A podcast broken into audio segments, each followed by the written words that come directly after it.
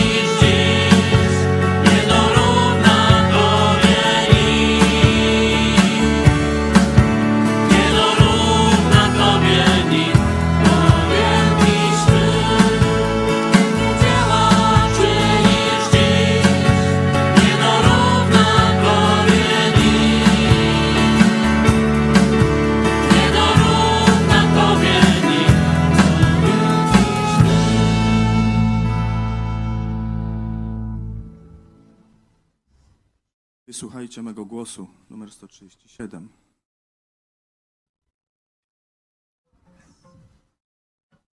Wysłuchajcie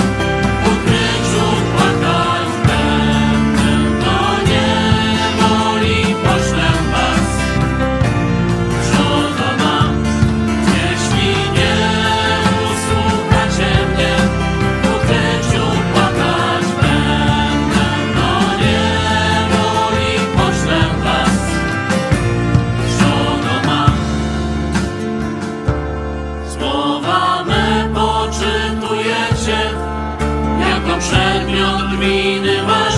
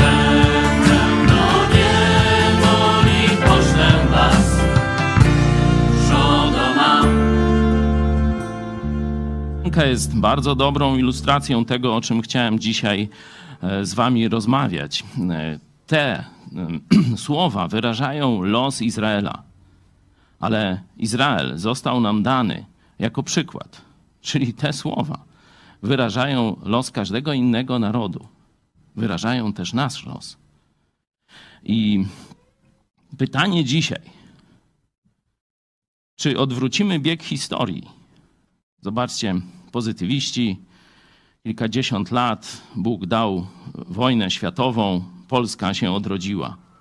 Wszyscy myśleli, że wreszcie odmienił się jej los. W 20, 25, no jeszcze bolszewikaśmy pogonili, no to już w ogóle nie ma wroga, nie ma problemu. Nasze państwo przetrwało kilkanaście lat. I to, co się stało potem, było gorsze od tego, co się stało przedtem. Co poszło nie tak? Dlaczego, kiedy już wydawało się, że złapaliśmy Pana Boga za nogi, przyszli Niemcy i Ruscy? I do dzisiaj nie możemy się z tego wykaraskać. I czy jest metoda? Czy jest jeszcze nadzieja? W tej piosence, w tych tekstach biblijnych jest też odpowiedź. I za chwilę będziemy czytali Biblię. Tylko pytanie, czy my się tą odpowiedzią przejmiemy?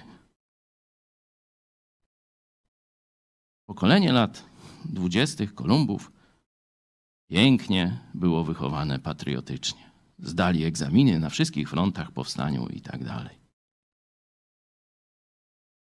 Ale czy odrobiło lekcję duchową? I teraz, która lekcja jest ważniejsza? Ja nie mówię, że lekcja patriotyczna, polityczna, ekonomiczna jest nieważna. Tylko jaka lekcja dla narodu jest najważniejsza? Bo historia, Bóg przez historię, Bóg król królów, Pan historii pokazał, która lekcja jest najważniejsza. Jeszcze mamy?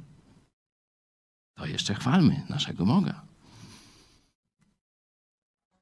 On potężny jest.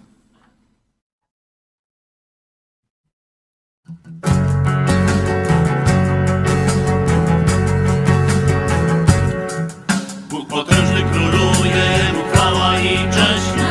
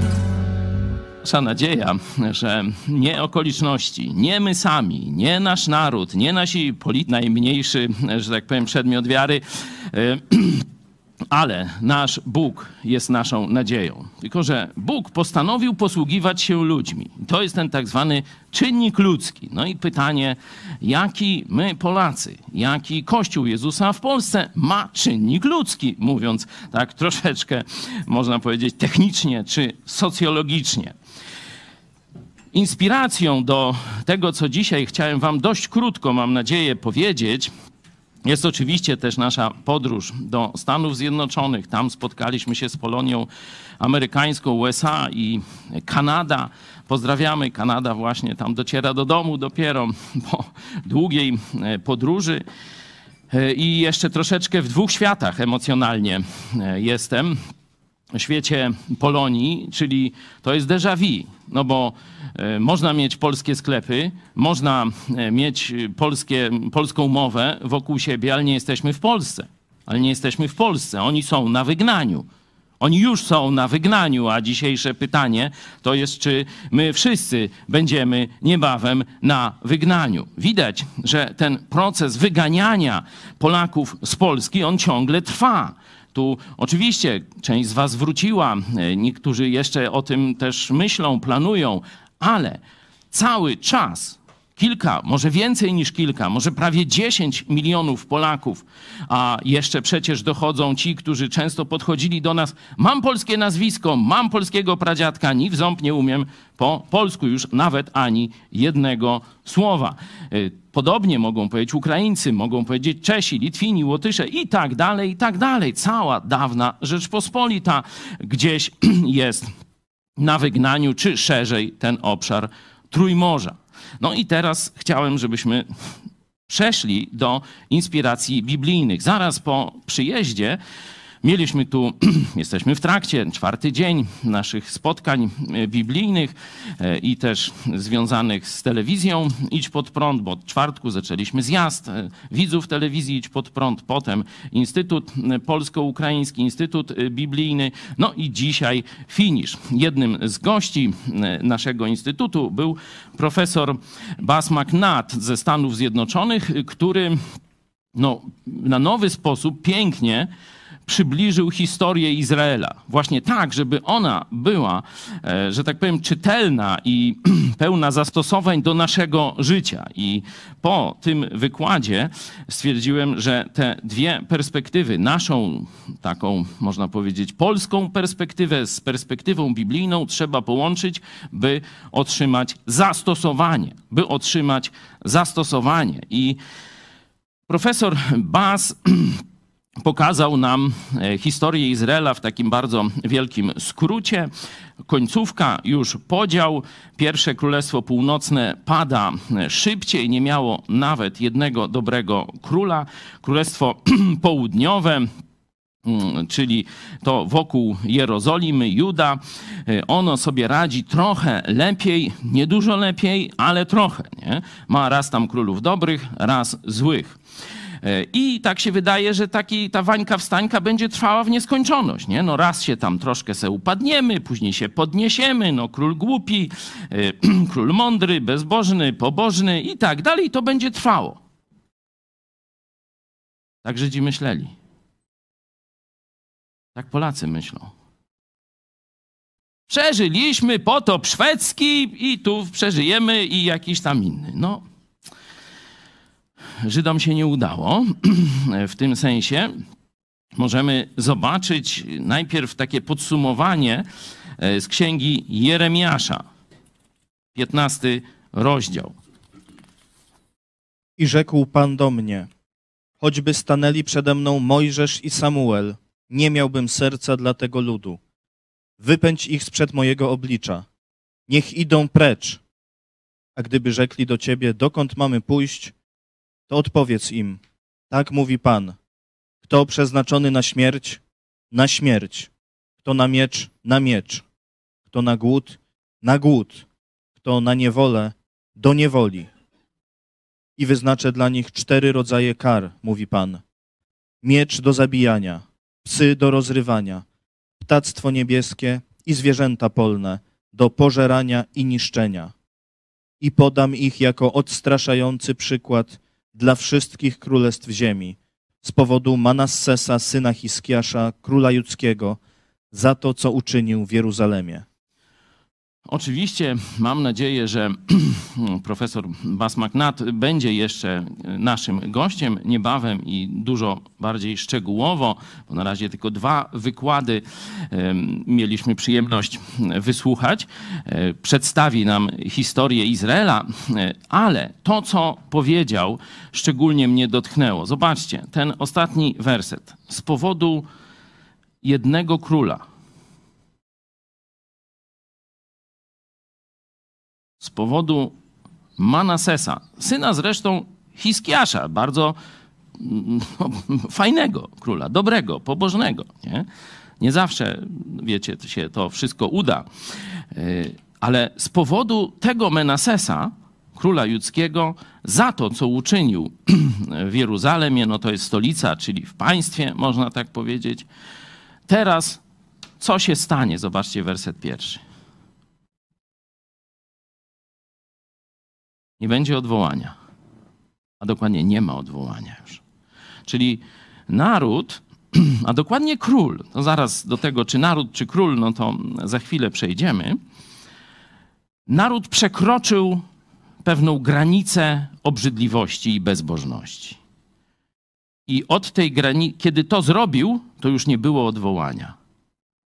Bóg mówi: Zobaczcie, nawet jakby Mojżesz i Samuel przyszli orędować za tym narodem. Tam później jeszcze pojawił się dobry król. Ale Bóg powiedział: Nie. Już za to, co zrobili za Manasesa i jego tam syna Amona później. Nie ma odwołania. Idziecie na wygnanie. Koniec. Ta zabawa, dobry, zły król i jakoś to będzie, się skończyła. Koniec państwa, koniec narodu. Idziecie na wygnanie. Nawet jakby sam Mojżesz przyszedł i mnie prosił, nie usłucham.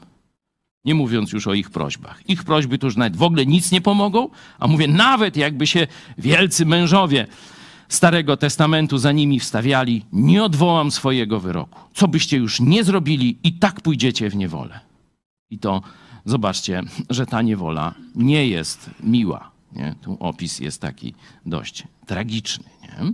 No i teraz jeszcze kolejne pytanie. Z powodu Manasesa, czyli jednego człowieka, kto ucierpi?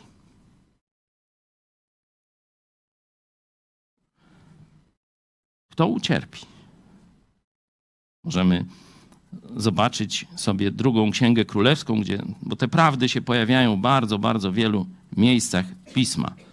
Zobaczcie, drugą księgę królewską. Do tego tekstu jeszcze wrócimy za chwilę. Doprawdy, zgodnie ze słowem Pana spotkało to Judę, aby usunąć ją sprzed oblicza Jego za grzechy Manassesa, za to wszystko, co uczynił. Tu widzicie już wyraźnie. Jest Menases, są jego grzechy, on był królem, nie? Przypominam. Spotkało to kogo? Cały naród. Jak myślicie, dlaczego? Proszę, są mikrofony. No Bóg jest sprawiedliwy, nie? To jest jedna z cech jego charakteru. No bo zobaczcie, no tu zawinił król. Tu zawiniła dzisiaj, moglibyśmy powiedzieć, Warszawa. Ekipa Tuska wcześniej, tego tam, jak on się nazywa, ten, co z tą babką zaraz i poloneza se kupił i babkę taką przy, przygruchał. Pawlak, o, właśnie, nie? A teraz Kaczyński, nie? No ktoś powie, to wina Kaczora albo Donalda, nie? Albo Kaczora Donalda, jak ja mówię, nie? No to niech oni, niech się Bóg im weźmie za kuper, nie? No bo jak Donald i Kaczor, to tak by trzeba to ująć, nie? Kultura języka, pamiętać. Bilety są? Są bilety? Panie sędzio, pani prokurator, bilety kupione, czyli mogę mówić. Bo jak nie ma biletów, no nie ma wolności słowa w Polsce. Ale to taki smutny żart, jeśli chodzi o ten haniebny proces, nawet apelacyjny. I tam, a szkoda gadać. Wróćmy do naszego tematu. Winien jest jeden człowiek, personalnie. A łojenie idzie na cały naród. Jak to połączyć z Bożą sprawiedliwością? Pomysły, proszę. Są mikrofony. Michał, Ja mam od razu mikrofon i mam pomysł. ja idę po kawę. Czek, gdzieś mi zabrali. Za chwilę Kornelia przyniesie. Aha. Dawaj. Jest takie powiedzenie, kim jest król bez poddanych swoich i ono tutaj chyba trafia w sedno. Amen. Czy jeszcze ktoś? To ja chciałem powiedzieć to samo właściwie. Władza potrzebuje akceptacji swoich czynów i, jeśli, Tak. jeśli tej akceptacji nie czuje, to się, to się z pewnymi rzeczami ym, powstrzyma. Tak.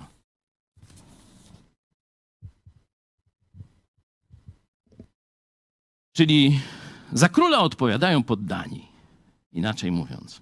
Oczywiście w wielu tekstach, i nie będę wam cytował, pewnie je znacie, jest mowa jak Manases zwiódł cały naród. Nie? Miał TVP, PiS. Nie? I miał kapłanów katolickich. Nie? Zwiódł cały naród. Nie? Teraz biskupi widzą, że coś gruncik tego, no to już ten z Warszawy, Jędraszewski jeszcze dalej, nie? A ten z Warszawy Nycz już mówi, nie, my za Platformą zawsześmy byli. No to u nich to, wiecie, normalka. Ale wróćmy do tego kluczowego pytania. Kto jest odpowiedzialny za rządy katokomuny w Polsce? Ja. Trzeba sobie tak odpowiedzieć na to pytanie. No bo jeśli Bóg mnie będzie batorzył za to i ciebie, to znaczy, że my jesteśmy za to odpowiedzialni. Niech ta myśl drąży nam mózg. To ja i ty jesteśmy odpowiedzialni za rządy Kaczora. Albo Donalda wcześniej. Albo tego Pawlaka. Czy Kwaśniewskiego, czy jakiego tam jeszcze, Millera i tak dalej. To ja i ty My, Polacy, jesteśmy za to współwinni. Za to jesteśmy odpowiedzialni. Oczywiście tu jest wiele ciekawych zastosowań i historia Ameryki pokazuje te zastosowania. Oni w pewnym momencie powiedzieli: Jak my jesteśmy odpowiedzialni, to my się nie zgadzamy.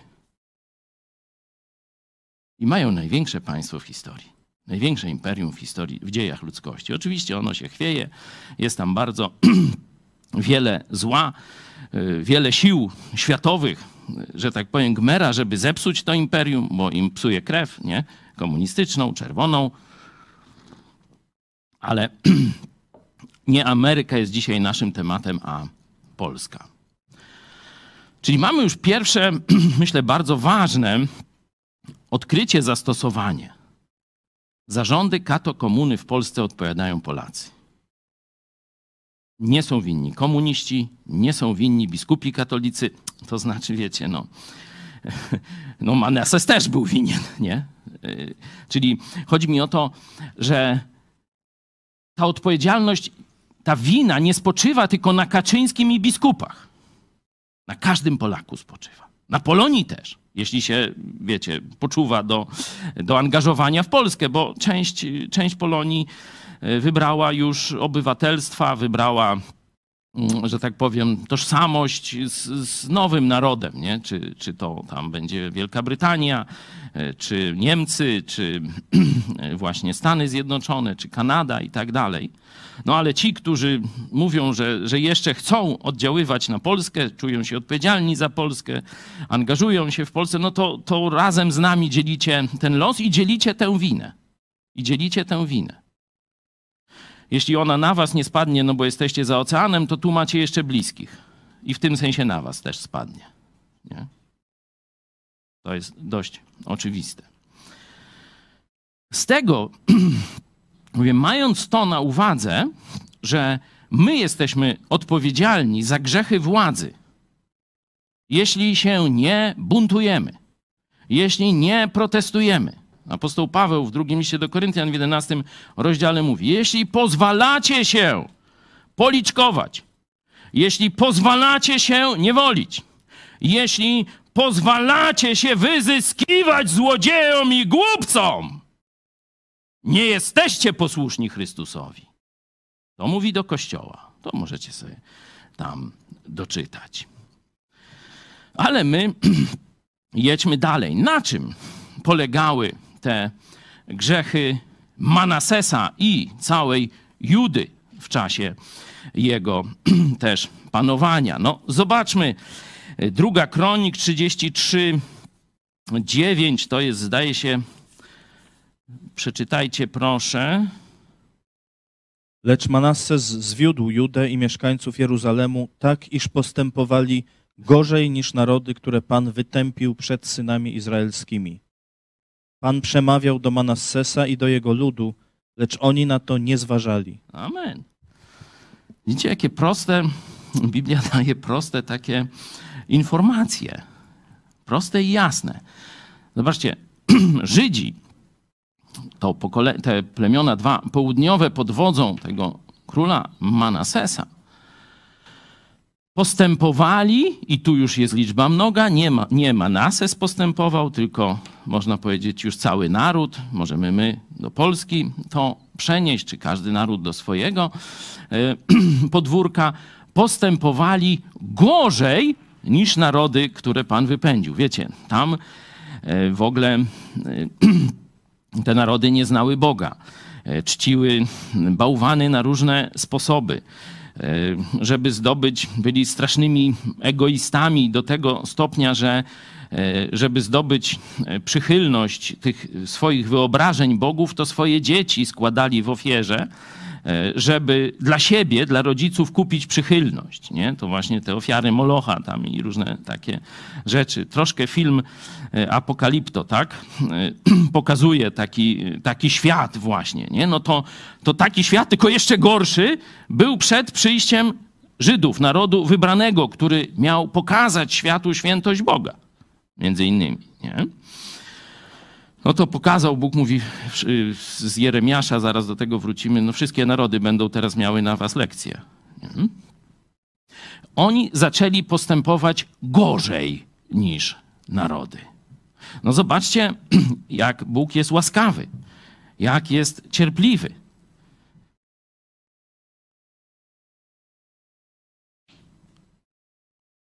Przemawiał. Zobaczcie, postępowanie, zobaczcie jakie. Gorsze niż tych Amoryjczyków, nie wiadomo kogo, co tam byli. Już nie ma tych narodów, to jest też ważne zastosowanie. Tamtych narodów już nie ma. Ale Polski będzie trwał wiecznie, nie? Bo my królową mamy w niebie. Na pewno tak będzie. W Parczewie. Przemawiał do Menasesa. Oni postępowali gorzej niż tamte narody, a Bóg jeszcze próbował ich zatrzymać. Jeszcze wysyłał proroków, jeszcze w jakiś sposób mówił: Obudź się, zawróć. Wiesz, co jest dobre. Menases miał tam na koniec pewien epizod, ale to zostawimy, to mu nie pomogło, tak ogólnie, jeśli chodzi o los całego narodu. Jego syn, że tak powiem, dokończył dzieła e, zniszczenia, ale pokazuje tylko, że grzech tego ludu był wielki, bo postępowali gorzej i nie reagowali na ostrzeżenia, które Bóg dawał. Postępowali gorzej i nie reagowali na ostrzeżenia. Oczywiście tego już nie będę wam e, czytał, ale zobaczcie sobie na przykład na czym polegały te grzechy Menesesa. To jest drugi, druga królewska, 21 e, rozdział. Tam możemy e, całą historię tych, mm, zobaczcie, o już z powrotem wznosił Baalowi ołtarze, sporządzał aszery, to wszystko, całe bałwochwalstwo wróciło na ogromną skalę, e, ale do tego też dołożył bezprawie. Dołożył, symbolem bezprawia jest przelewanie niewinnej krwi. Nie? Czyli sądy były niesprawiedliwe, nie? bo y, prerogatywą władzy królewskiej było sądzenie. Niesprawiedliwe sądy, bałwochwalstwo i niesprawiedliwość, czyli bałwany i krew niewinna. To tak wyglądało życie narodu, a on się tym jarał. On się nie buntował. To im pasiło. Co pokazałem wcześniej. Zobaczmy samą końcówkę, 21 rozdział od 11 do 13, jak już Bóg mówi, co z nimi zrobi. Ponieważ Manasses, król judzki, popełnił wszystkie te ohydy, gorsze niż wszystko, co czynili Amorejczycy, którzy byli przed nim, a wciągnął także Judę do grzechu przez swoje bałwany. Dlatego tak mówi Pan, Bóg Izraela. Oto ja sprowadzę na Jeruzalem i na Judę takie nieszczęście, że każdemu, kto o tym usłyszy, w obu uszach zadzwoni. I rozciągnę nad Izraelem mierniczy sznur Samarii i pion rodu Achaba i wytrę Jeruzalem, jak się wyciera misę, a po wytarciu obraca się dnem do góry. Ciekawe jest, że nawet będąc już na wygnaniu, kiedy to wszystko na nich spadło, e, zobaczmy e, z księgi Ezechiela, ósmy rozdział. Co Żydzi robili? I rzekł do mnie, Synu człowieczy, podnieś swoje oczy w stronę północy. A gdy podniosłem swoje oczy w stronę północy, oto na północ od bramy wschodniej był u wejścia ten znienawidzony posąg. I rzekł do mnie, Synu człowieczy, czy widzisz, co oni robią, te wielkie obrzydliwości, których dopuszcza się tutaj dom izraelski, aby mnie oddalić od mojej świątyni, ale ty zobaczysz jeszcze większe obrzydliwości. I zaprowadził mnie do bramy dziedzińca, a gdy spojrzałem, oto w ścianie była dziura. I rzekł do mnie, Synu człowieczy, przebij ścianę. A gdy przebiłem ścianę, oto było tam przejście. I rzekł do mnie, wejdź i zobacz te straszne obrzydliwości, które oni tutaj popełniają. A gdy wszedłem i przyjrzałem się, oto tam na ścianie były wszędzie wokoło wyrysowane obrazy wszelkich płazów i bydła, ohydy i wszystkie bałwany domu izraelskiego. A siedemdziesięciu mężów spośród starszych domu izraelskiego z Jaazaniaszem, synem Szafana, stojącym wśród nich, stało przed nimi, a każdy miał w ręku kadzielnicę. Woń dymu kadzidlanego unosiła się w górę. I rzekł do mnie, Synu człowieczy, czy widziałeś, co robią starsi domu izraelskiego w ciemności, każdy w swoim pokoju z obrazami? Mówią bowiem, Pan nas nie widzi, Pan opuścił kraj. I rzekł do mnie, zobaczysz jeszcze większe obrzydliwości, które oni popełniają. No i tu e, przerwimy, bo tutaj kolejne te odsłony bałwochwalstwa, możecie e, sobie je e, doczytać. Jest tego naprawdę sporo. I teraz ważna taka, takie pytanie. Co w narodzie budzi największy gniew Boga? No, pokazaliśmy, że niesprawiedliwość, czyli złe sądy, złe rządy i bałwochwalstwo. Ale jeśli byście mieli wybrać te dwie rzeczy, one oczywiście są nierozerwalnie ze sobą związane. Nie? Naród oddany bałwochwalstwu będzie niesprawiedliwie postępował, będzie miał niesprawiedliwą, bezbożną, niegodziwą, mówiłem o tym na Florydzie na jednym z wykładów, władzę. Nie? Ale kiedy Bóg patrzy na to, to co go wkurza najbardziej? Tak, tego ludzie nie zauważają. Szczególnie ludzie zmysłowi, czyli ci, którzy jeszcze nie przyszli do Jezusa, by e, odzyskać wzrok. Oni myślą, że e, te, te religijne sprawy to nieważne, czy oni się modlą do kory, y, czy do liścia, czy do tam dębu, czy do prawdziwego Boga, to nie ma wielkiego znaczenia. Byli, byle konstytucja była, byle sądy były, byle tam, nie wiem, jakieś urzędy, pieniądze unijne, najlepiej, żeby te były, nie? I że to jest najważniejsze, nie? To jest moje, to jest najważniejsze. Nie. Do czego Bóg stworzył człowieka? Do oddawania mu chwały. Jeśli człowiek oddaje chwałę bałwanom, obrazom, obrzydliwościom, to to jest jego największy, można powiedzieć, grzech przed Bogiem. Bo cel stworzenia zostaje całkowicie zanegowany. Nie? Dlatego Bóg tak się wnerwia na ten swój naród, że oni do bałwanów, do obrazów się modlą klęka. Dziad przed obrazem. A co na to obraz? Obraz dziada ma w kuprze. Ale w tym przysłowiu nie ma zadanego pytania, co na to Bóg, że dziad się modli do obrazu. A Bóg jest wkurzony. Marian Kowalski by to mocniej ujął. I dlatego Bóg powiedział, po tym co zrobił Menases, nie będzie odwrotu. Pójdziecie w niewolę. Koniec dyskusji. Nawet jak Mojżesz by się modlił za was. Wróćmy jeszcze na chwilę do Jeremiasza 15.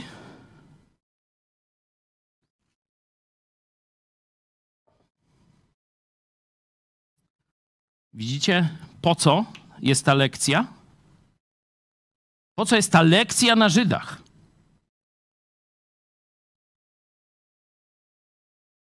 I to się wielokrotnie w Biblii powtarza. Tu jest tylko jeden przykład. przykład. I podam ich jako odstraszający przykład dla wszystkich królestw ziemi. Czyli dla Polaków też. Chyba, że jesteśmy niebiańskim królestwem. Może niektórzy tak wierzą. Ja myślę, że jednak jesteśmy z porządku Królestwa Ziemi. Czyli to jest dla nas odstraszający przykład, że jest pewna miara grzechu ludu i władzy. Ludu i władzy, którą on utrzymuje. I jeśli tę miarę grzechu przekroczymy, ja wam nie powiem, ile to kilo grzechu jest, czy ton, czy tirów, ale jeśli ją przekroczymy, to nie ma odwołania. Mówimy o jednym narodzie. A co się stało z tymi narodami, które były przed Żydami na ziemi tej obiecanej? Właśnie one tę miarę swoją przekroczyły i ich nie ma do dziś. Nie istnieją. Nie? Żydzi długo się kopali. Taki król, śmaki i tak dalej. Trwało to. Aż przekroczyli tę miarę upadku. I Bóg powiedział, że nawet Mojżesz wam już by nie pomógł, jeśli by się za wami wstawił. Pójdziecie na wygnanie, nawet jak się nawracacie teraz. Bo tam za następnego króla się zaczęli nawracać i wszystko fajnie niby było. Pożyjecie jeszcze parę lat i niewola. Do widzenia. Nie wiemy, na jakim poziomie jest Polska. Czy my jako naród przekroczyliśmy te granice bałwochwalstwa? Bo tego przede wszystkim nienawidzi Bóg. Na to pytanie nie znamy odpowiedzi. Wiemy, że jesteśmy w fazie karcenia, bo miliony Polaków są za granicą. To to jest najlepszy dowód. Tu nie trzeba, mm, nie trzeba teologa, nie trzeba nawet znać Biblii. Jeśli jakiś naród musi wyjeżdżać za chlebem, albo za wolnością, albo za sprawiedliwością, to znaczy, że jest bezbożnie rządzony. I kropka. Nie? Mamy dowód. Polonia to jest dowód bezbożności Polski. Bo oni pokazują, że wcale nie chcieli stąd wyjeżdżać. Oni swoje dzieci uczą polskiego, co tam prawie już niepotrzebne, a nawet niekiedy szkodliwe. Oni z uporem w swoich domach mówią po polsku i te dzieci mają déjà vu i ani dobrze tu, ani dobrze tam. Nie? Czyli oni w ten sposób pokazują, że oni nie chcieli z Polski wyjechać. Oni chcieli tu, gdzieś w Białymstoku, we Wrocławiu, w Szczecinie, w Lublinie. Chcieli żyć, po polsku wychowywać swoje dzieci i tak dalej. Ale żyją rozrzuceni po świecie. Bo Polska wyrodną matką się okazała dla nich. Nie? Także to, że ten sąd nad Polską trwa, to widzimy po emigracji. Gdyby w Polsce się dobrze działo, nie byłoby emigracji, a wręcz okoliczne ludy by chroniły się pod naszym płaszczem. Tak jak to było drzewiej, jak to było w czasie Złotego Wieku, kiedy protestantyzm, Biblia dominowały w Polsce, bo tego się w szkołach nie mówi. Ale w Polsce był 50 mniej więcej letni czas, że wartości prosto z Biblii, Jezus Chrystus, były w centrum debaty narodowej, można tak powiedzieć. I wtedy Bóg błogosławił Polsce. I wtedy Polska nie miała wrogów, można tak powiedzieć. Pokażę wam pewien e, wiersz, który mój brat w Chrystusie starszy pastor e, z tego e, kościoła, w którym e, przyszło mi, czy miałem przywilej występować, Polskie Centrum Chrześcijańskie, brat Gomułka, podsunął mi wiersz. To już jest, że tak powiem, schyłek. To już jest mniej więcej 100 lat po Złotym Wieku, druga połowa XVII wieku. Żadnej krainie Bóg nie błogosławił tak jak Polsce. Widzicie, jak, to, jak oni rozumieli to. Kilkaset lat temu polska elita Morsztyn wy, wy, wywodził się ze środowiska szeroko rozumianego protestantyzmu. Nie był bardzo oddany Bogu i traktował to raczej instrumentalnie, ale wyszedł z tego środowiska.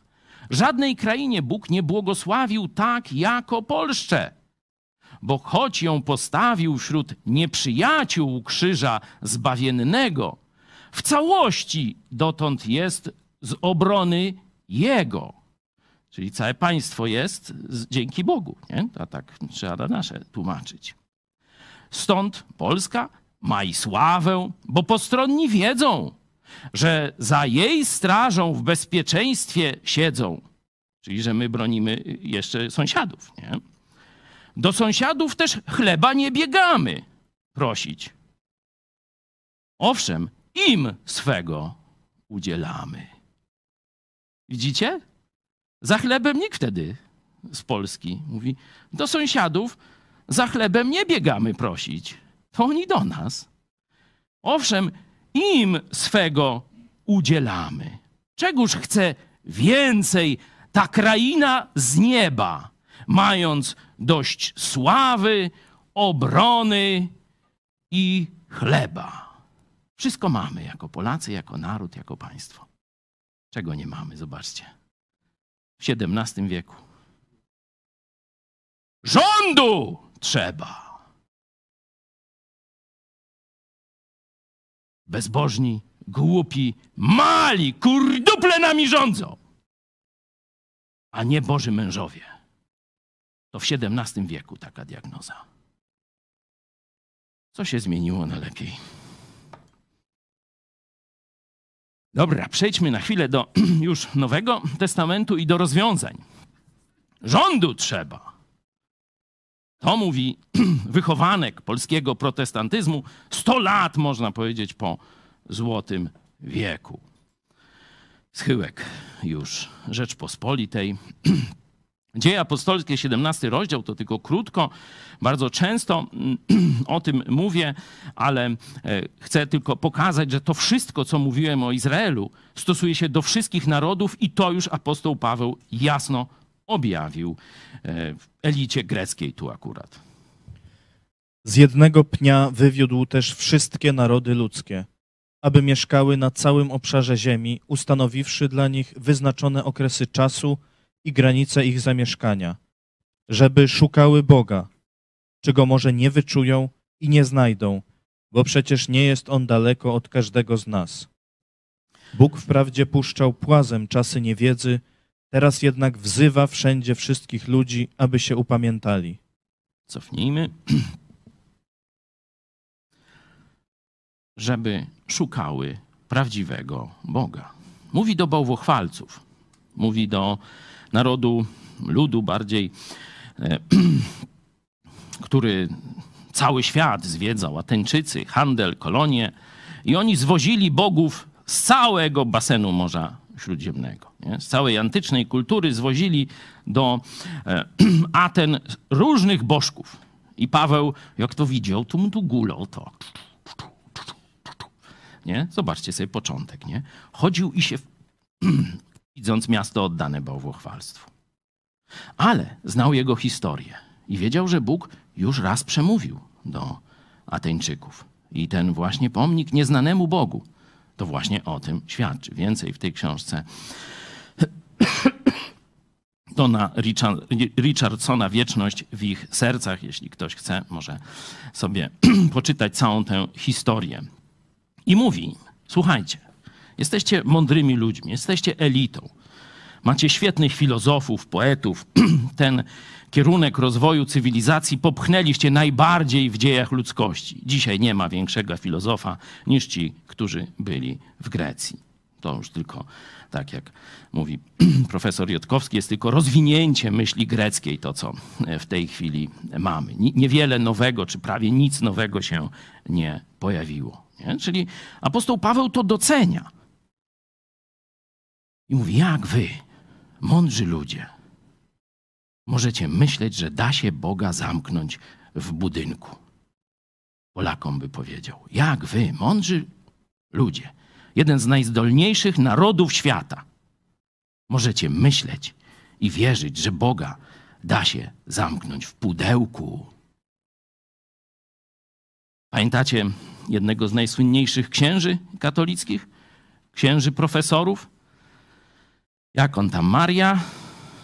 Słucham? Ale imię jeszcze? Józef Maria, czyli Józef Maria, takie dwa imiona, wiecie, ze świętej rodziny.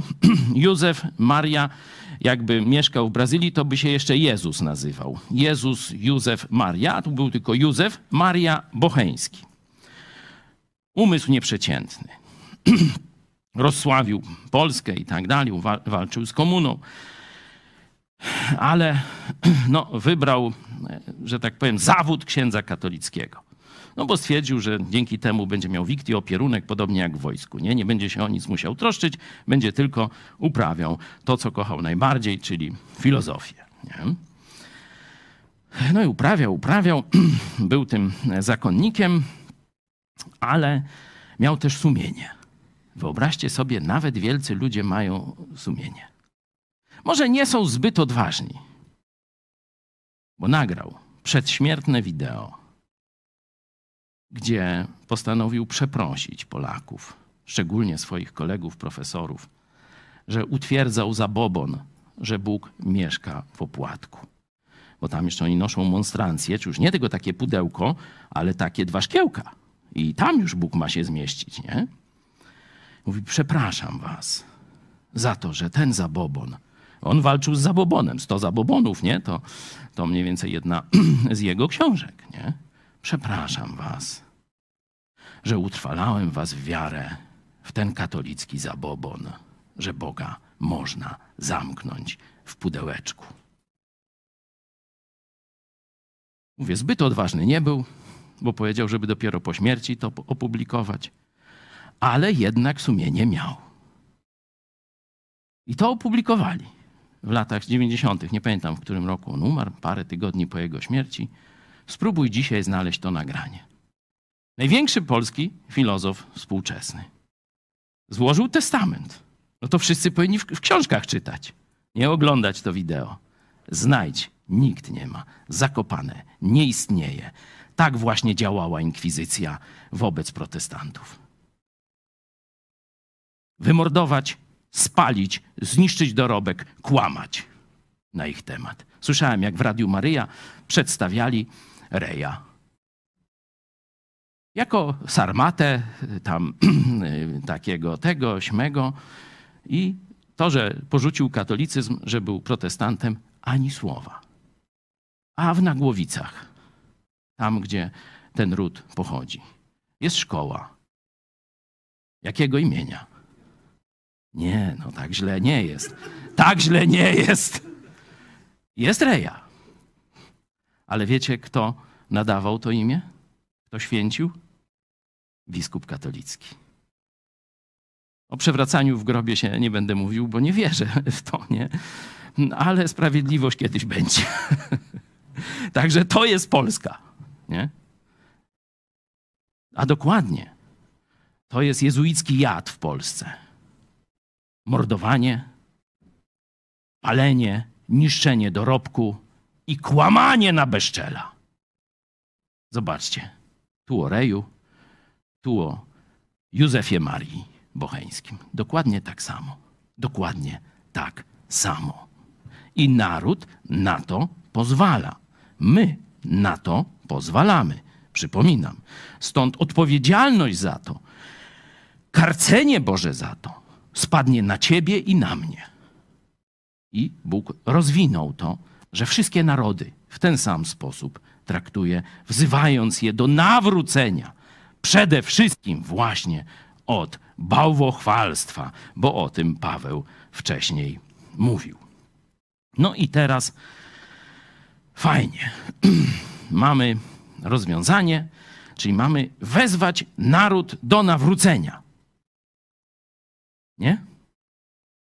Ale jak? No bo pomysł jest. Nie nasz, tylko Jezusa. Nie? Jezus dał wielki nakaz misyjny i tak dalej. Żeby zobaczyć jak, znowu odwołajmy się do narodu wybranego, który jako co nam został dany? Jako przykład. Przykład, jak dostali wciery za bałwochwalstwo, za grzechy całego narodu i przywództwa, nie? ale też mamy pokazane nawrócenie Izraela. I zobaczmy, list do Rzymian, apostoł Paweł. Zobaczmy, jak to tam się kręci. Stąd może jakaś inspiracja i do nas przyjdzie. Pytam więc, czy Bóg odrzucił swój lud? Bynajmniej. Przecież i ja jestem Izraelitą z potomstwa Abrahama, z pokolenia Beniamina. Nie odrzucił Bóg swego ludu, który uprzednio sobie upatrzył. Albo czy nie wiecie, co mówi pismo o Eliaszu, jak się uskarża przed Bogiem na Izraela? Panie, proroków Twoich pozabijali, ołtarze Twoje poburzyli i zostałem tylko ja sam, lecz i na moje życie nastają. Ale co mu mówi wyrocznia Boża? Zostawiłem sobie siedem tysięcy mężów, którzy nie zgięli kolan przed Baalem. Podobnie i obecnie pozostała resztka według wyboru łaski. Bo jeśli ich upadek stał się bogactwem świata, a ich porażka bogactwem pogan, to o ileż bardziej ich pełnia. Dzięki. Oczywiście są tu elementy, które e, tylko, że tak powiem, w sposób wyłączny należą do Izraela. Nie? E, My nie jesteśmy narodem wybranym i tak dalej, ale sposób, w jaki Bóg uratował, podobnie jak sposób, w jaki Bóg, że tak powiem, karcił, nie? są uniwersalne, są wzorcowe, można tak powiedzieć. I cofnijmy. co tutaj jest właśnie tym wzorcem uniwersalnym? Resztka. Widzicie to słowo? Resztka. Resztka to, no to mało, nie? To jest jakaś, jakaś skromna mniejszość, o tak powiem, nie? Jest tylko resztka ludzi. Nie? Kiedy naród upada, kiedy pogrąża się w odmęt niesprawiedliwości, bezbożności i bałwochwalstwa, jest resztka, którą Bóg trzyma. Nie będziemy wchodzić w to, jak trzyma i tak dalej, tylko jest ta resztka. I dzisiaj mamy przywilej do tej resztki narodu należeć. Czyli wiele złego można powiedzieć o Polakach, ale jest resztka. Ale jest resztka. Polska resztka. Polacy resztka. Nie kato komuna, nie tam Polak katolik, ale jest resztka.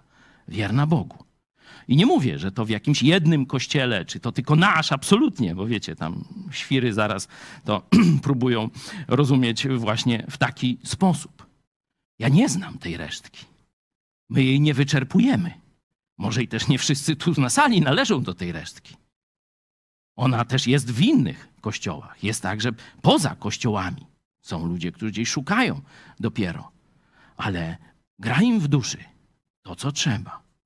Czyli pragnienie czczenia nie bałwanów, nie deski kory czy liścia dębu, tylko prawdziwego Boga, Stworzyciela nieba i ziemi, który objawił się światu, posyłając swego Syna za nasze grzechy. A On poszedł przyjął za mnie przede wszystkim i za ciebie też krzyż, czyli został zmiażdżony przez Boga Ojca, kiedy moje grzechy zostały utożsamione z Jezusem, wtedy został zmiażdżony, ale trzeciego dnia zmartwychwstał. Żyje, zapłacone. Teraz jest szansa dla każdego. Teraz stoję u drzwi i kołaczę. Umarłem za Twoje grzechy, ofiara została przyjęta. Możesz być czysty. Ja zapłaciłem za Ciebie. Chcesz? To bierz darmo.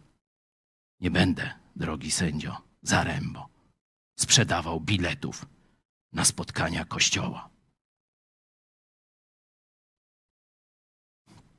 Resztka to jest klucz do zwycięstwa.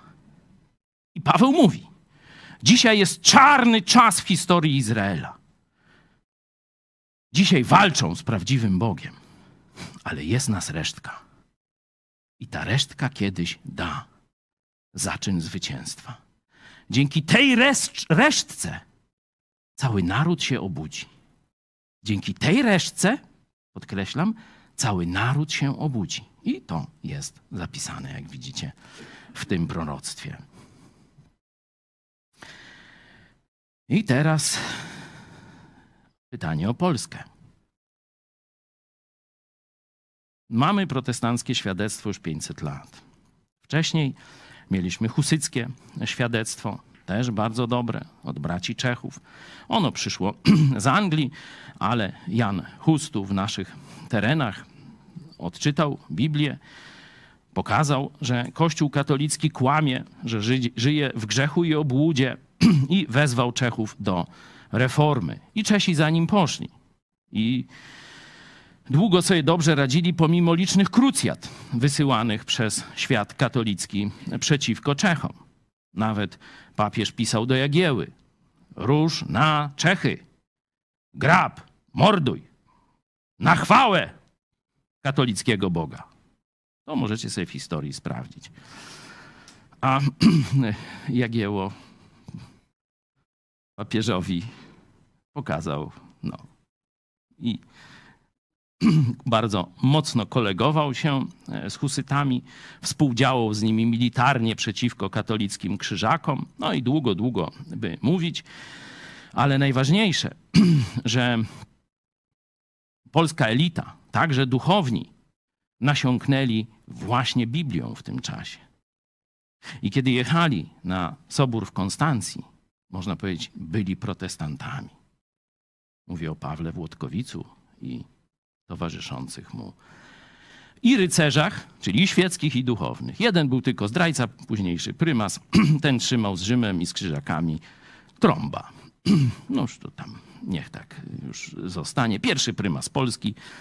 Także, że tak powiem, kariera prymasów ma mm, dobry początek, nie? Później powstanie kościuszkowskie, to też wiecie, co się tam stało, co się działo, jak się prymas zachowywał i różne takie historie. Czyli Polska nie tylko w czasie reformacji. Tu w Lublinie był Biernat z Lublina przed Lutrem. Nie? I, I mówił mniej więcej podobne rzeczy, czytając Biblię i widząc, co się tu dzieje w Kościele katolickim. Nie? To jest nasza prawdziwa historia i prawdziwa tradycja, czyli wolność i prawda. Wolność i prawda. A potem wybuchło to złotym wiekiem. Nie? Jeszcze widzieliśmy echa tego 100 lat później u Morsztyna. Nasza tradycja jest, ale jak ktoś przeczyta książkę Piotra Setkowicza Słomiany ogień, no to zobaczy, że pope- popełniliśmy wiele błędów jako protestanci. Nie potrafiliśmy się zjednoczyć, nie potrafiliśmy wybrać króla e, podle naszych standardów. Szlachta protestancka wybrała katolickiego kró- króla. Mówiąc, a wybierzemy protestanta, to nam tu mm, będzie rządził jak absolutyzm jakiś, mi jeszcze dyscyplinę wprowadzi. Weź katolika, to będzie burdel. I będziemy se robić, co chcemy. Że tak powiem, każdy na swoim, nie? My, magnaty, nie? Równy i tak dalej, nie? To tak, taka logika tamtymi, e, no, czerepami, jak to tam kaczmarski czerep, jakiś rubaszny, czy zakuty łeb, czy jak to nazwać. Tak kombinowali. No i przekombinowali. I przekombinowali. Jezuici rzeczywiście byli mądrzy i zdyscyplinowani. I i tę naszą protestancką głupotę, że tak powiem, jak dzieci, jak, jak dzieci nas rozwalili. Nie? Nie potrafiliśmy państwa e, narodowego stworzyć, w sensie Rzeczpospolitej z Kościołem Narodowym. Nie potrafiliśmy wciągnąć e, Ukrainy do tego kręgu kulturowego protestantyzmu. Oczywiście, no, chcieliśmy, próbowaliśmy i Radziwiłowie i tak dalej, to będziemy kiedyś, mam nadzieję, mieć Wydział Historii na naszym uniwersytecie, to będziemy wreszcie naszą młodzież uczyć prawdziwej historii. Ja tylko tak dotykam takich miejsc, pokazując, że ta resztka była. Głupia trochę, ale była. Nie?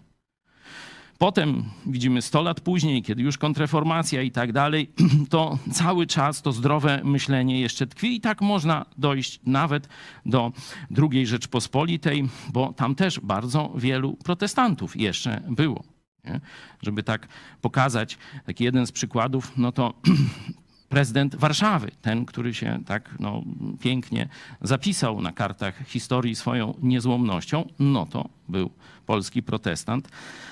A jeszcze ich było bardzo, bardzo wielu. Ale emigracja, komuniści spowodowali, że kolejne odsianie, kolejne osłabienie, no i teraz jesteśmy my.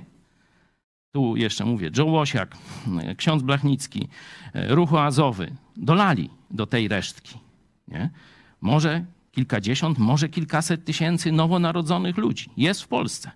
Oni są pogubieni, ale należą do Jezusa Chrystusa. Nie? I, czyli mamy tę resztkę. No i teraz, co ta resztka ma zrobić? Co ta resztka ma zrobić? Przeczytajmy list do Efezjan, a potem jeszcze króciutko historia. Dochodźcie tego, co jest miłe Panu i nie miejcie nic wspólnego z bezowocnymi uczynkami ciemności, ale je raczej karćcie, bo to nawet wstyd mówić, co się potajemnie wśród nich dzieje. Wszystko zaś dzięki światłu wychodzi na jaw jako potępienia godne. Wszystko bowiem, co się ujawnia, jest światłem. Dlatego powiedziano, obudź się, który śpisz i powstań z martwych, a zajaśnieje ci Chrystus. Baczcie więc pilnie, jak macie postępować. Nie jako niemądrzy, lecz jako mądrzy, wykorzystując czas, gdyż dni są złe. Dlatego nie bądźcie nierozsądni, ale rozumiejcie, jaka jest wola Pańska. I nie upijajcie się winem, które powoduje rozwiązłość, ale bądźcie pełni ducha. Amen. Dni są złe. To jest przesłanie apostoła Pawła na jakieś ciężkie czasy. Mamy ciężkie czasy. Czyli to jest przesłanie do, do nas, do tej resztki. Mamy tu dwa światy.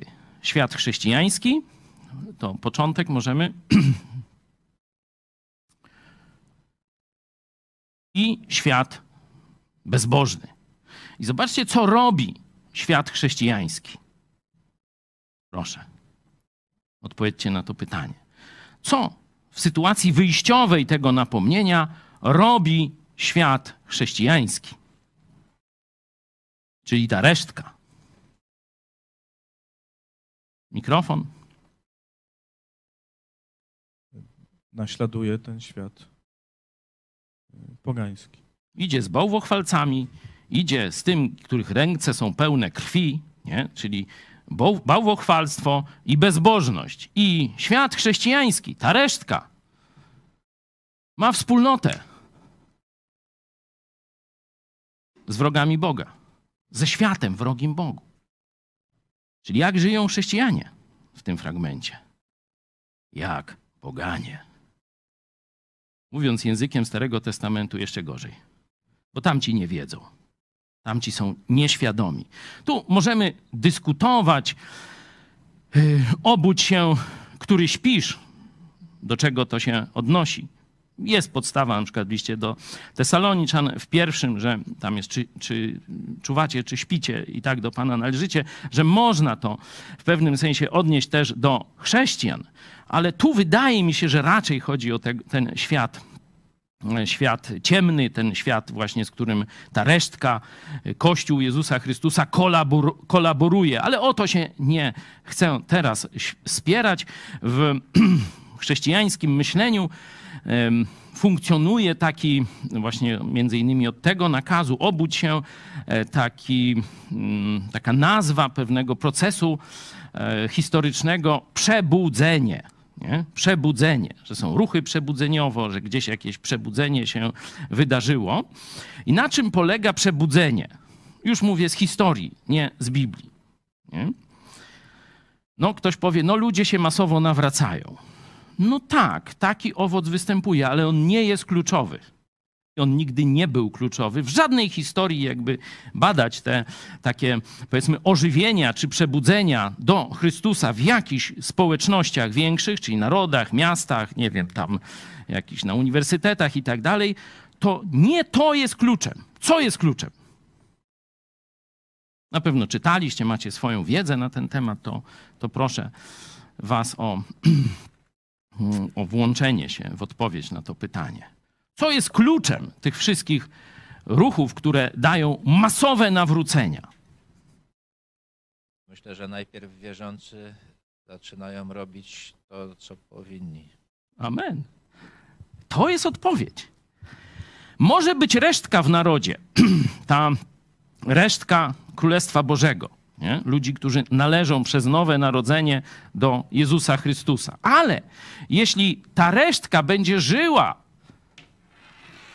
we wspólnocie moralnej, duchowej, z pogańskim, bezbożnym, niesprawiedliwym światem, tą resztą narodu, która żyje przeciwko Bogu, to nie będzie żadnego przebudzenia. W kościołach już ile lat się modlą o przebudzenie? Od niepamiętnych czasów. Najstarsi górale wśród chrześcijan to pamiętają. Robią modlitwy o przebudzenie. Nie? No i to przebudzenie nie nadchodzi.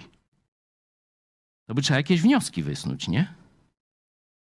Że problem nie jest w Bogu, nie jest w narodzie, tylko jest we mnie, w nas.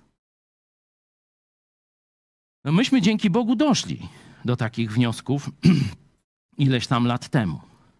I przygotowaliśmy się jako taka resztka 10 osób, później 15, 20, 30, a potem zaczęliśmy nadawać codziennie. I są was setki. Tak to działało.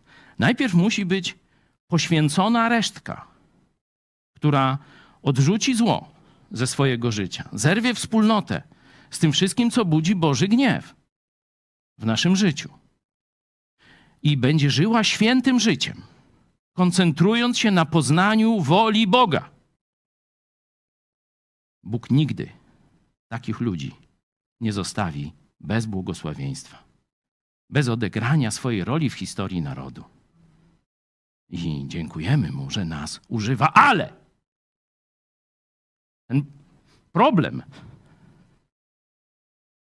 wspólnoty ze złem dotyczy także i nas. Dlatego chciałem, żeby dzisiaj, to powiedziałem, że modlę się o zastosowanie, by każdy z nas zrozumiał swoją rolę. Możesz nie być mówcą, pastorem, ale możesz być świętym uczniem Jezusa Chrystusa. I zmiana losu narodu w tym sensie zależy od Twojej świętości, od mojej też. No ale to ja już do siebie to powiedziałem wcześniej, a teraz mówię do Was. Czyli los narodu, zobaczcie, los narodu zależy od jakości Twojego chrześcijańskiego życia. Dlatego chciałem, dzisiaj za chwilę będziemy wspominać Jezusa w tym znaku łamania chleba i picia wina. To jest znak trwania w Jezusie. Ma też różne inne aspekty, nie? Głosimy śmierć pańską, aż przyjdzie. Pokazujemy jedność, nie? Że z jednego chleba jesteśmy, z jednego Jezusa wszyscy. Ale przede wszystkim ma nam przypomnieć, ma nas skłonić do zadania sobie głębokich pytań, jak apostoł Paweł mówi w liście do Koryntian w pierwszym, jedenastym rozdziale. Osądźcie sami siebie. Spójrz na siebie.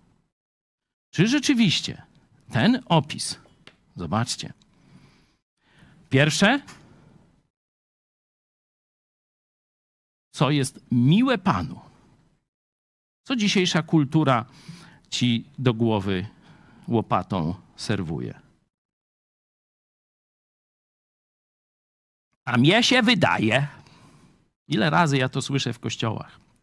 Nie, mówię prostą naukę Bożą, a on a mnie się wydaje.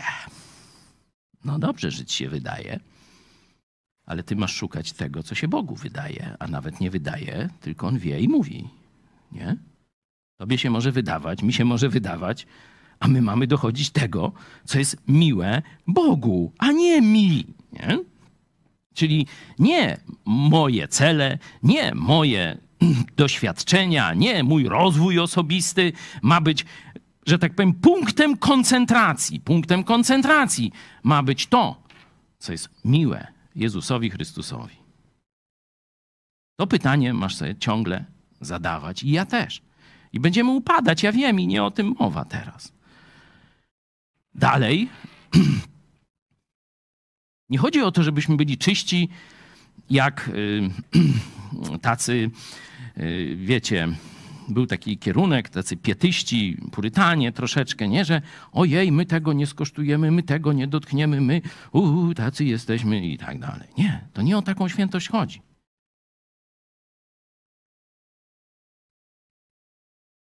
Pierwsze, co jest miłe Panu. Drugie, zerwij wspólnotę z tym, co nie wydaje owocu, co jest ciemnością. I każdy z nas, jak poszpera, to może coś znajdzie. No, by byli tacy, co nie znajdą, to bardzo bym chciał, ale gdzieś tam coś znajdziemy. Jedźmy dalej troszeczkę. Więc, czyli wraca do tej głównej myśli, patrzcie, jak macie żyć, jak macie postępować. Głupio czy mądrze? Zobaczcie, że są dwa rodzaje chrześcijan. Są dwa rodzaje postępowania i będą chrześcijanie głupi i będą chrześcijanie mądrzy. Każdy jest mądry, nie? No tak, ale warto, żeby być mądry Bożą mądrością, a nie, nie w swoim tylko przekonaniu. Dalej zobaczcie kolejny nakaz. Czasu nie mamy tak dużo. Nawet bym powiedział mało. Jeśli śpisz, wydaje ci się, jak człowiek śpi, nie ma świadomości upływu czasu. Dopiero jak dzwoni dzwonek, nie? To wtedy się zderza z rzeczywistością i jest problem, jeśli jest spóźniony. Mamy czas, który nam Bóg dał. Z takim przesłaniem też pojechałem do Stanów Zjednoczonych, do Polonii. Możecie sobie zobaczyć to kazanie w Polskim Centrum Chrześcijańskim w Chicago. Jest czas żniw. Czas się obudzić, ogarnąć, porzucić jakieś głupie spory, porzucić fałszywe nauki, porzucić taki światowy styl życia, porzucić egoizm kościelny i tak dalej, i tak dalej, bo czasu jest mało, a my mamy go teraz wykorzystać. Znowu, zobaczcie, jak głupota wśród chrześcijan jest tuż u drzwi. Niejako niemądrzy, nie bądźcie nierozsądni.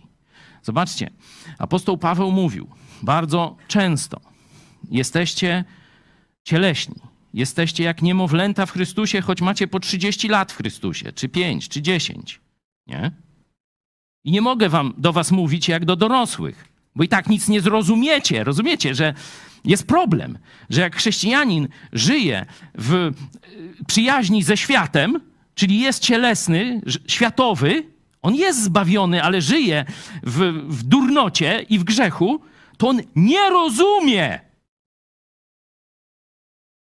tego, co jest poważniejszą, poważniejszym wyzwaniem, pełnią woli Bożej. Dlatego to, żeby zacząć myśleć Bożymi kategoriami, musimy się oderwać od świata, od grzechu. Na tym właśnie to polega, to przebudzenie. Chrześcijanie odrywają się od światowego stylu życia, od światowego głupiego, bezsensownego myślenia i zaczynają rozumieć Słowo Boże. Zaczynają rozumieć wolę Bożą. Zaczynają rozumieć Boży timing. I wtedy zaczynają działać tak, jak trzeba. I Bóg im błogosławi.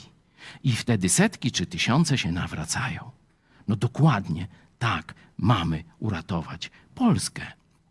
Oczywiście koniec tego fragmentu to pełnia Ducha Świętego. I tu bracia zielonoświątkowcy powiedzą, wczoraj na przykład spotkaliście, nie przeszkadzaj mi, bo ja tu y, cudu dokonuję, nie? I ty mi przeszkadzasz, mówiąc o Jezusie, przeszkadzasz mi cudu dokonać. Znaczy, no, i